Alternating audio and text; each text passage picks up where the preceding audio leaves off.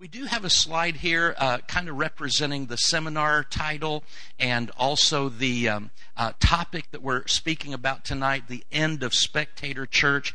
But what I specifically want to talk about, because this lesson will lay a foundation uh, for what's going to be in those uh, four video sessions for the small groups. I do give a little bit of a review, but um, I'm going to be talking with you tonight specifically about uh, a message that we're going to call the priesthood of the believer. The priesthood of the believer. Just the very term priest, depending on your background, uh, if you were you were raised Catholic, correct? And if you were raised Catholic or Anglican or Greek Orthodox, then you have a certain concept of priesthood. And, and that's not particularly what I'm going to be talking about tonight. I'm going to be talking about the priesthood of every single Christian. And in 1 Peter chapter 2 verse 5, uh, reading uh, from the New Living Translation, the Apostle Peter says this. Let's pop that up on the screen if we could.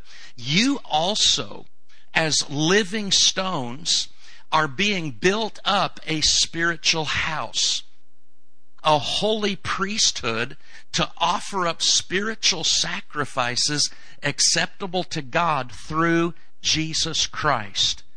Did you notice how Peter worded that? He said, You are living stones. You know, in the Old Testament, you had buildings that, you know, God lived in the buildings and that type of thing. In the New Testament, buildings are functional but God doesn't live in the building. God lives in the hearts of the people who are in the building. Thank God for buildings. You know, I think buildings are awesome things, but they're they're tools. They're they're utilitarian. And uh, in the New Testament, you and I, as believers, are living stones who are being built up a spiritual house, a spiritual temple. Uh, we are a holy priesthood, the Bible says. And, um, and, and so Peter was writing to many different believers in many different congregations across a very wide geographical area. So the first thing I want you to understand tonight, if you are a born again believer, uh, you are a priest. Now you heard Pastor Mark just a minute ago talk about when he was going to, when he was receiving the offering that we're really giving them to and through who? Our high priest, Jesus. So we understand that Jesus is our high priest, but we are a, a kingdom of priests. We are holy priests. In uh, 1 Peter chapter 2 verse 9, Peter says this, but you are a chosen generation. Have you ever wondered about the generation in which we live? Have you ever thought about, man, things are bad out? Things are seeming to get worse. Did you know every generation has thought that? You know, I sometimes just for fun, I, I have a, a website that I go through. It's called newspapers.com and I actually found some articles about Pastor Mark when he was a Minneapolis All Star.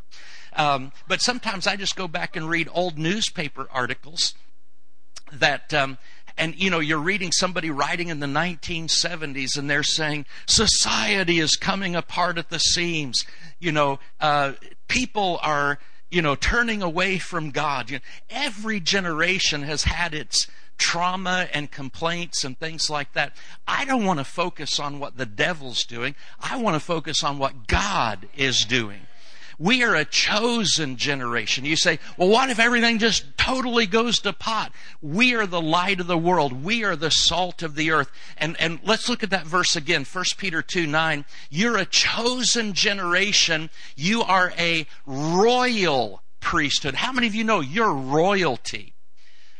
We are, we are related to and connected to the King of Kings and the Lord of Lords. Uh, Jesus will reign forever and ever. And uh, I, I, you know, I don't want things to be bad in the world, but I'll tell you what: I'm in the world, but I'm not of the world. And greater is He that is in me than He that is in the world. And, and we're a chosen generation, a royal priesthood, a holy nation, His own special people, that you may proclaim the praises of Him who called you out of darkness into his marvelous light. So Peter has told us two things. He has told us that we are a holy priesthood, and he has told us that we are a royal priesthood. That's a pretty good start to understanding that every believer in the New Testament sense, now I'm not talking church hierarchy, I'm not talking church denomination, I'm talking in the biblical sense, every believer is a priest. Now, when you hear the word priest, depending on your background, you may have different images come to your mind. But if you're thinking in terms of the Old Testament, how many of you know the Old Testament had a priesthood? And, and really, in the Old Testament priesthood, not many people got to be a priest. Number one, you had to be a male. Number two, you had to be a physical descendant of Aaron, which meant you were part of the Levitical uh, tribe, but, but specifically a male descendant of Aaron, and you had to have no physical defects.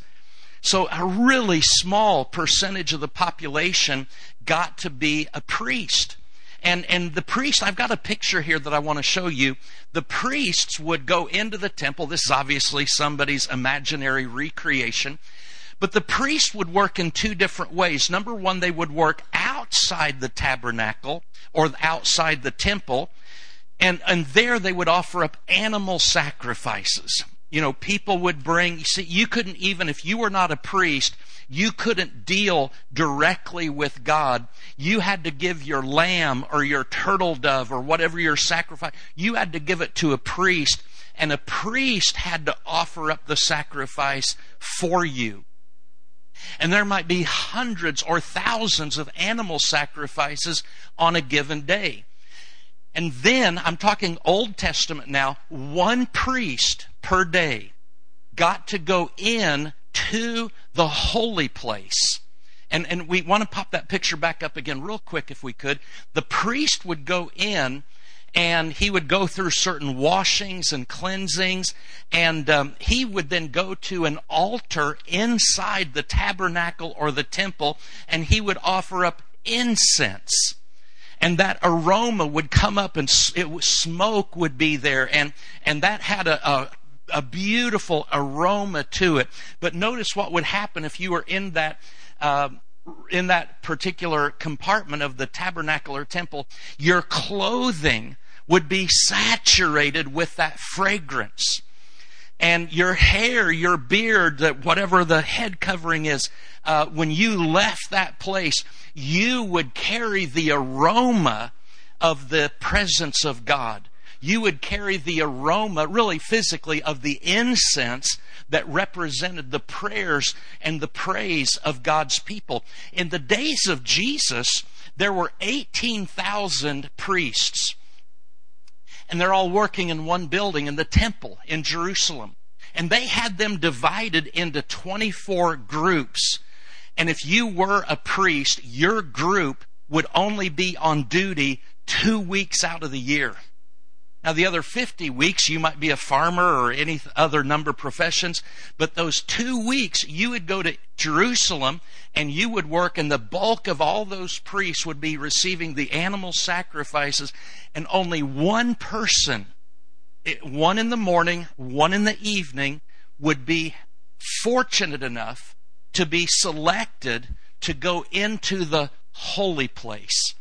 Most priests lived their entire lives and never got selected to go in. It's a minority. So you say, why, why does this matter? What I'm wanting you to see is that the priests in the Old Testament were the only ones that could interact between God and the people, and most of them didn't even get to go into the presence of God. The great bulk of of the people who believed in Jehovah, the covenant people of God, had to always stay outside and separated from and away from God. And only, only the priest could do this mediatorial work. And only the high priest could go in once a year to the Holy of Holies. We have one more picture of a priest, kind of a little drawing just to give you an idea. You know, this is what they would do. I don't know. I think Pastor Mark probably ought to wear some clothes like that. Do you think, could you receive better? No, no, we're not, we're not under the law anymore. Okay, you don't have to dress like that anymore. But uh, that's what the priest would do. Now, there's one priest in particular that we want to talk about, and that is Zechariah. Zechariah was the father of John the Baptist, and he was a priest. And you remember Zechariah and Elizabeth were very old, and um, they were childless. And uh, Zechariah, let's read this in Luke chapter 1, verse 8. Many times people read this kind of prior to the Christmas story because, you know, John the Baptist was born shortly before Jesus was born and that type of thing. In Luke chapter 1, verse 8, it says, One day, Zechariah was serving God in the temple. For his order, he was a priest, his order was on duty that week. As was the custom of the priests, he was chosen by lot. They would cast lots um, you know, today you hear the term lottery and you think everybody, I want to win the mega millions and things like that. Well, their lottery was to see which priest got to go in. And, and the day that you got as a priest to go in and offer the incense, that was the best day of your life. You got to go into the holy place and offer up incense to God. And so Zechariah probably had had his name not chosen. Let's say he was 70 or 80. I don't remember how old he was. So for 65 years, his name had not been chosen.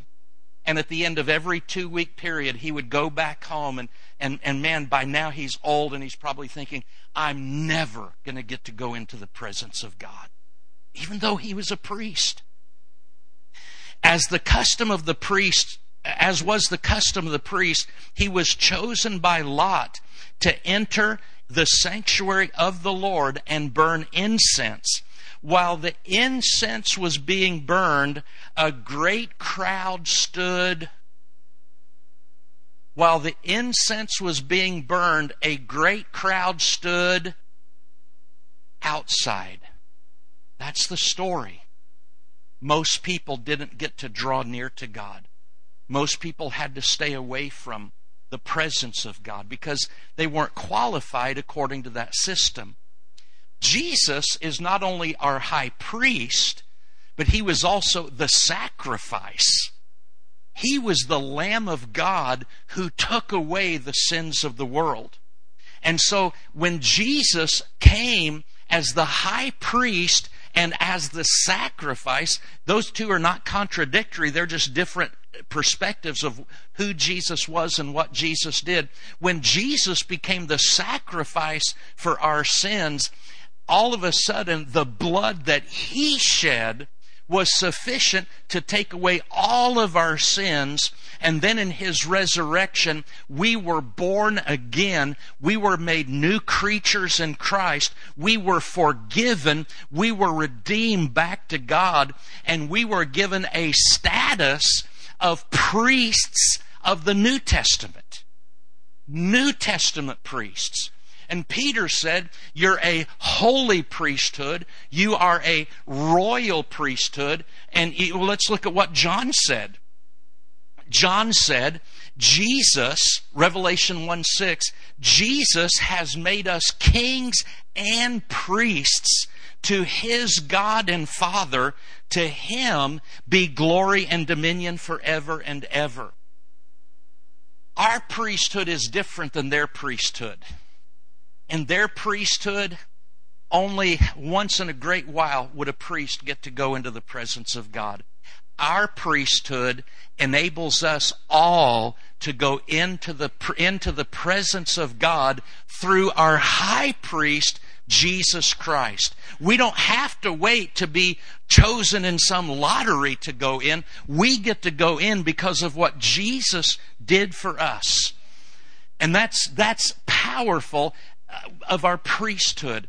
Let me tell you a definition for priesthood for the New Testament believer. The priesthood of the believer means that we all have the privilege of accessing the presence and the blessings of God. Did you know now? You know I love Pastor Mark and Brenda, and I believe they are top notch pastors, ministers. They know the Word, they know the Holy Spirit. They are top notch ministers. But did you know they are not your mediator between you and God? Paul told Timothy, There is one God and there is one mediator between God and men, the man Christ Jesus. That's why when you get up in the morning, you don't need to pray, Father, I come to you in the name of Jesus and Pastor Mark. See, some people want to drop names. You know how people drop names? Yeah, well, I'm friends with Pastor Mark. No, when, when you go to God, you don't have to be friends with Pastor Mark. You need to be friends with Jesus. You know, I mean, they're fivefold ministers, uh, and I'm, you know, I'm a Bible teacher, but you don't need to use my name when you go to Jesus. My job as a teacher is not to make you more dependent on me, my job as a teacher is to point you to Him and increase your dependence upon Jesus. Pastors play an important role in overseeing the church, and they've got certain responsibilities that go with their uh, office and with their assignment. But um, and apostles and prophets and evangelists and teachers all have important roles in the body of Christ, but there's only one Savior. There's only one Redeemer. There's only one high priest. And the priesthood of the believer, your priesthood, means that you have the privilege, everybody say privilege. You have the privilege of access into the presence and the blessings of God and the responsibility. Everybody say responsibility. And the responsibility of conveying and sharing those blessings with others. See, priesthood has always been a two way street. Priesthood was always about offering up sacrifices. We'll talk about that in a minute. But the priest represented the people to God, and then the priest represented God to the people. Our New Testament priesthood is, is similar in that we have the privilege of going into the presence of God, but we are changed by being in His presence. We are refreshed, and many times we're equipped and empowered, and then we represent God to the people. Such a powerful, uh, powerful thought. Let's look at something in 2 Corinthians chapter 2, verse 14. Do you remember the picture of the priest that we showed you uh, where he was standing in all that smoke. Now, I don't want to get into something negative, but how many of you have spent maybe in your past life before Jesus, you spent a lot of time in smoke filled rooms too? But it wasn't the glory of God. Okay? And, and maybe, you know, you were, I don't want to get into what all you might have been doing, but anyway, how many of you thank God for the blood of Jesus? But when you left that smoke filled room, you carried something with you. And maybe you ran into somebody and they said, Where you been? Oh, nowhere. And they're going, You've been somewhere. Because you carried something with you. Look at the last part of this in uh, verse 14. Uh, now he uses us. It's kind of toward the end. Now he uses us to spread the knowledge of Christ everywhere like a sweet perfume. That is priestly language. Let's look at the next part of that verse. Our lives are a Christ like fragrance rising up to God. But this fragrance is perceived differently by those who are being saved and by those who are perishing. But here's what I want you to understand. Paul, he doesn't exactly say that you are a priest, but that language is talking about a priestly function that we get to operate in. Every believer in the New Testament is a priest. Let me give you a few thoughts, and I, am not going to take a long time with this, but these are really important. I, I was sharing this message in Colorado, I don't remember when, and uh, not terribly long ago. My wife was on that particular trip. She was back at the book table, and uh, she said there were two like 85 year old ladies. I used to think that was old. I don't think that's so old anymore you know, just, you know, when I was 20, I thought, man, once you get 50, you're, you know, uh, I'd like to be 50 again, you know, kind of. But anyway, um, two, two 85 year old ladies were walking beside each other, and my wife heard them say, one of them said, I've been in church all my life, and I didn't know until today that I'm a priest. Because, you know, sometimes we just read over things and we don't really take time. Peter said, We are priests. That means we have access to God. That means we get the, the privilege and responsibility of representing God. And John said, We are a kingdom of priests. We're royalty as priests. Now, I want to give you five ways because I don't want you to just walk out and say, Well, I didn't know I was a priest until. I want you to know what do you do with your priesthood? How do you apply your priesthood? Number one, we function as priests when we present ourselves to God, including our bodies to God. Romans chapter 12, verse 1 We've read this many times, but we haven't always realized this is priestly terminology. Uh, Therefore, I urge you, brothers and sisters, in view of God's mercy. How many of you know without God's mercy we would be toast? In view of God's mercy, to offer your bodies to God, uh, uh to offer your bodies as a living sacrifice holy and pleasing to God, this is your true and proper worship.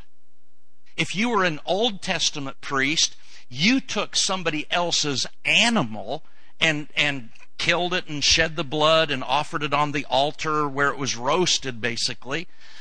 But in the New Testament, you don't get to offer some dead animal.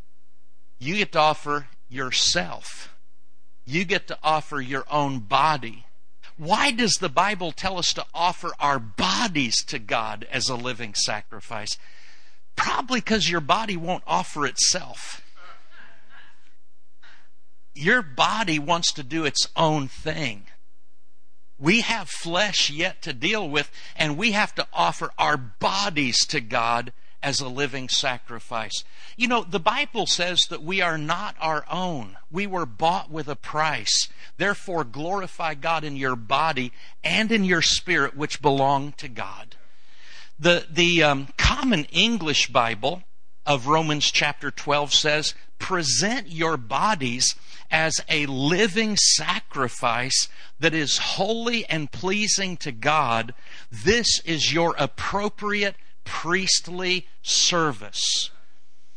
So you say, well, I'm a priest. Well, what, what do you do as a priest? We don't do what the Old Testament priests did. We offer ourselves to God as a living sacrifice. We don't offer an animal as a dying sacrifice. We get to offer our bodies to God as a living sacrifice. That means you don't get to say all the words that you think you want to say your mouth belongs to God. You don't just get to listen to any garbage and junk. You don't get to look at things you might think your flesh wants to look at. Uh, you don't get to do things with your hands or your feet. We offer our bodies to God as a living sacrifice, holy and acceptable. Number two, the second thing and way we function as priests is we function as priests when we worship, praise, and pray. somebody could have walked in earlier and said, Well, what are they doing in there? And somebody said, Oh, they're singing songs. Ah, externally, yes, but, but in reality, we're worshiping as priests. David said this in Psalm 141, verse 2. He said, Let my prayer be as the evening sacrifice that burns like fragrant incense, rising as my offering to you as I lift my hands in surrendered worship. What's so powerful about that is that David was not a priest. David was from the tribe of Judah not from the tribe of Levi. He was not a descendant of Aaron. And yet, even though he was not a priest in the legal, technical sense of the Old Testament, he understood that when we pray, there is a priestly element to our prayers. In Hebrews chapter 13, verse 15, See, the Old Testament priests always offered up sacrifices. New Testament priests offer up sacrifices too. They're just a different kind. Therefore, Hebrews 13, 15, therefore by him let us continually offer the sacrifice of praise to God, that is the fruit of our lips, con, uh, con, uh, giving thanks to his name. So we, we function as priests in, in, consecration and holy surrender to God when we offer our lives and our bodies to Him. We function as priests when we worship, praise, and pray. And this to me is one of the most important ones. We function as priests when we serve you know, I am so convinced this is a message I absolutely cannot get away from. I've been preaching it for decades now. And that is God has a plan and a purpose for every believer to serve Him and to serve others. God has put gifts on the inside of each one of us, things that we can render to God in, through servanthood you know, sometimes we think about, well, I'll do something for Jesus. Well, yes, we always do it as unto the Lord. But Jesus said, inasmuch as you've done it to the least of these, my brethren, you've done it for me. So if you want to serve Jesus, serve one another. Now, in John chapter 12, there's a powerful, powerful passage where it says, Then Mary took a 12 ounce jar of expensive perfume now, I don't know. I'm not much of a shopper, but because my wife is real particular, and so she wouldn't want me buying something without her being there to check it out. But I know 12 ounce, real expensive perfume today doesn't come in 12 ounce jars. Comes in a quarter of an ounce. I mean, just, is there a drop in there? Yeah, and that's hundreds of dollars. You know, the real expensive perfume. But Mary had a 12 ounce jar a very expensive perfume. We find out as we read later in John chapter 12 that this perfume, 12 ounces, was valued at a year's salary for a, a person. This stuff was mega expensive. And what did Mary do? She anointed Jesus' feet with it, wiping his feet with her hair and notice this the house was filled with the fragrance. See, in the temple, they had, they had um, incense. Here you have fragrant perfume. And, and in, the, in the Old Testament, you had the house being filled with the smoke of the incense. But here, you have the house being filled with the fragrance. Can you see there's kind of priestly imagery here?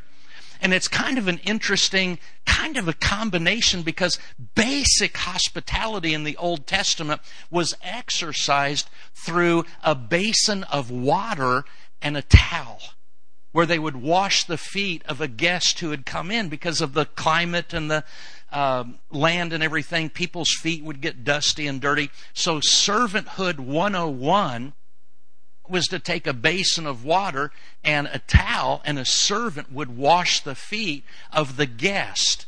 Well, Jesus was a guest, but Mary didn't use uh, a basin of water. She used perfume that was worth a year's salary.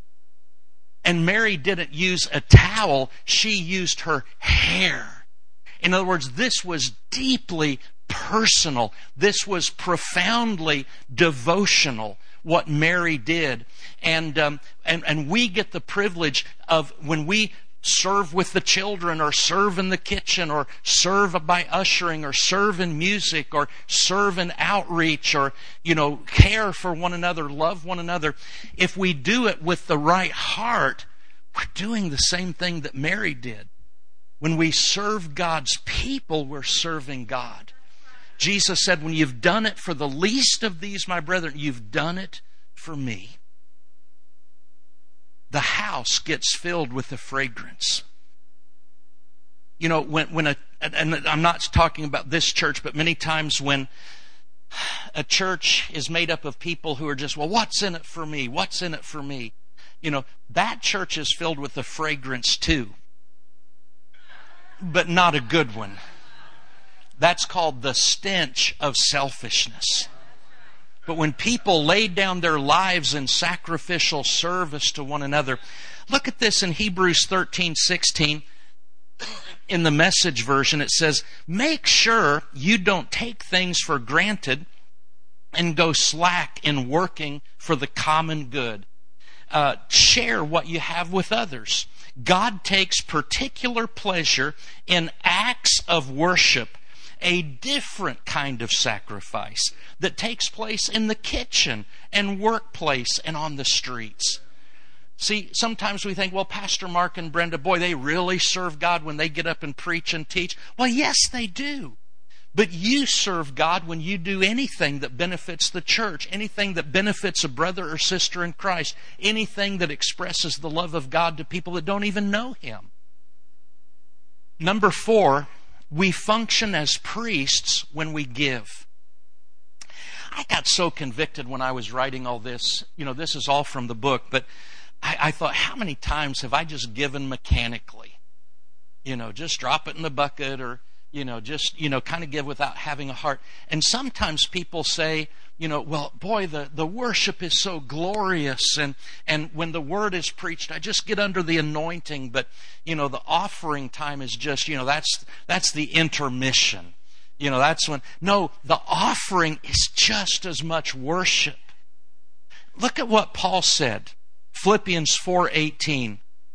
He said, "For I've received the gift you sent by Epaphroditus and viewed it as a sweet sacrifice perfumed with the fragrance of your faithfulness, which is so pleasing to God. See, that's priestly terminology. If you give mechanically and without heart motivation and devotional love, then it's just you are just dropping something in the bucket. But when you say god this represents my life. This represents you know my energy and effort and the talents the gifts you've given me. And god i give this to you in in sacrificial devotion. You know every time you receive tithes in this place spiritually speaking when our hearts are right there's a fragrance of the faithfulness of God's people that is pleasing to Him. And number five, and finally, we function as priests when we evangelize. When we share the love of God with people that don't know Him. When we tell people that God loves you so much that Jesus died for you, rose from the dead so that you could be forgiven and have the gift of eternal life. Paul said in Romans 15 16, He gave me the priestly duty of proclaiming the gospel of God so that the Gentiles might become an offering acceptable to God, sanctified by the Holy Spirit. So, proclaiming the gospel is a priestly duty. Now, not everybody's anointed to preach the gospel in terms of a pulpit and that type of thing, but anytime any believer communicates the love of God, communicates what Jesus did. You share your testimony, what Jesus did for you. That's a priestly duty. And when that person receives Jesus, they become an offering rendered up to God. Uh, so, so just in, in quick summary, we function as priests when we offer our very selves to God, including our bodies. We function as priests when we worship, praise, and pray. We function as priests when we serve, when we give, and when we evangelize. You say, well, Brother Cook, that's basically, that's just kind of the, kind of what the Christian life is made up of. I know it because we're a kingdom of priests, and everything we do can be a priestly duty. We're not outsiders, we're insiders. Thank God for pastors and teachers and different ones that are anointed to teach and minister, but, but we don't take the place of your high priest Jesus. We point you to the high priest Jesus. And we celebrate when you function in your priesthood and know that you have the privilege of accessing the presence of God, being changed and transformed. And then, as you, not that you leave the presence of God per se, but as you go about your daily routine, you're not just. Uh, you know, a passive spectator Christian, you're carrying the presence of God everywhere you go. You bear the presence and the fragrance of Almighty God. Father, in the name of Jesus, thank you for the fact that we are a family of priests. We are a holy priesthood, uh, a royal priesthood. We are kings and priests unto God. Father, help us to unpack that, to live in the light of it, to know that we don't just do mechanical prayers and we don't just do mechanical spiritual things, but Father, we do it as priests who enjoy the very presence of God. Lord, help us to walk in the light of that. And Lord, we just want to thank you for it and help us to uh, just really uh, find out and discover all that our priesthood means and walk in the light of it. In Jesus' name, just heads bowed, eyes closed.